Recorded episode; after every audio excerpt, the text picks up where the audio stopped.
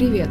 Меня зовут Ника, и с вами вновь подкаст «Слушай живопись». Мы продолжаем вместе с вами воспринимать искусство по-новому, с помощью текста и звука. В каждом выпуске описание картины из коллекции Пушкинского музея.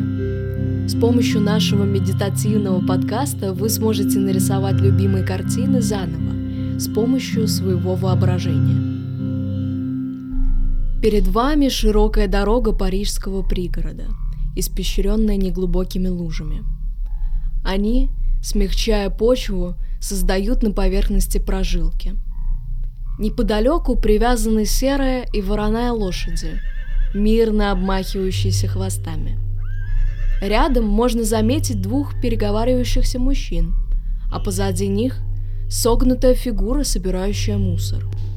Может быть, мужчины работники близлежащей железнодорожной станции.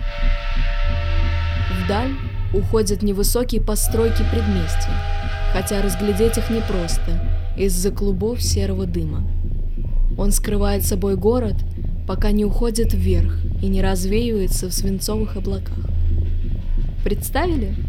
Сегодня мы говорили о картине «Дым окружной парижской железной дороги» Луиджи Луара из коллекции ГМИ имени Пушкина. Увидимся в музее.